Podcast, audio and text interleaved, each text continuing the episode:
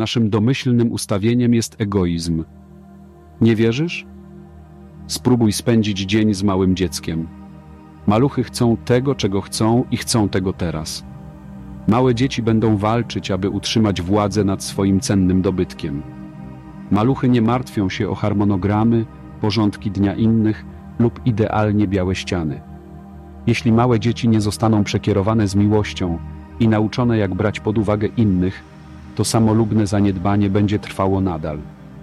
Więc jeśli jesteśmy naturalnie egocentrycznymi ludźmi, jak wytrenujemy nasze umysły, by nie popadały w samolubstwo?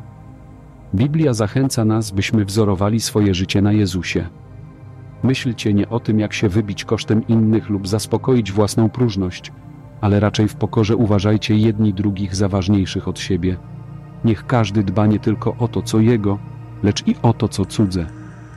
Jezus nie wykorzystywał swojego autorytetu, aby uzyskać korzyść, na przykład władzę, przyjemność, kontrolę lub wygodę.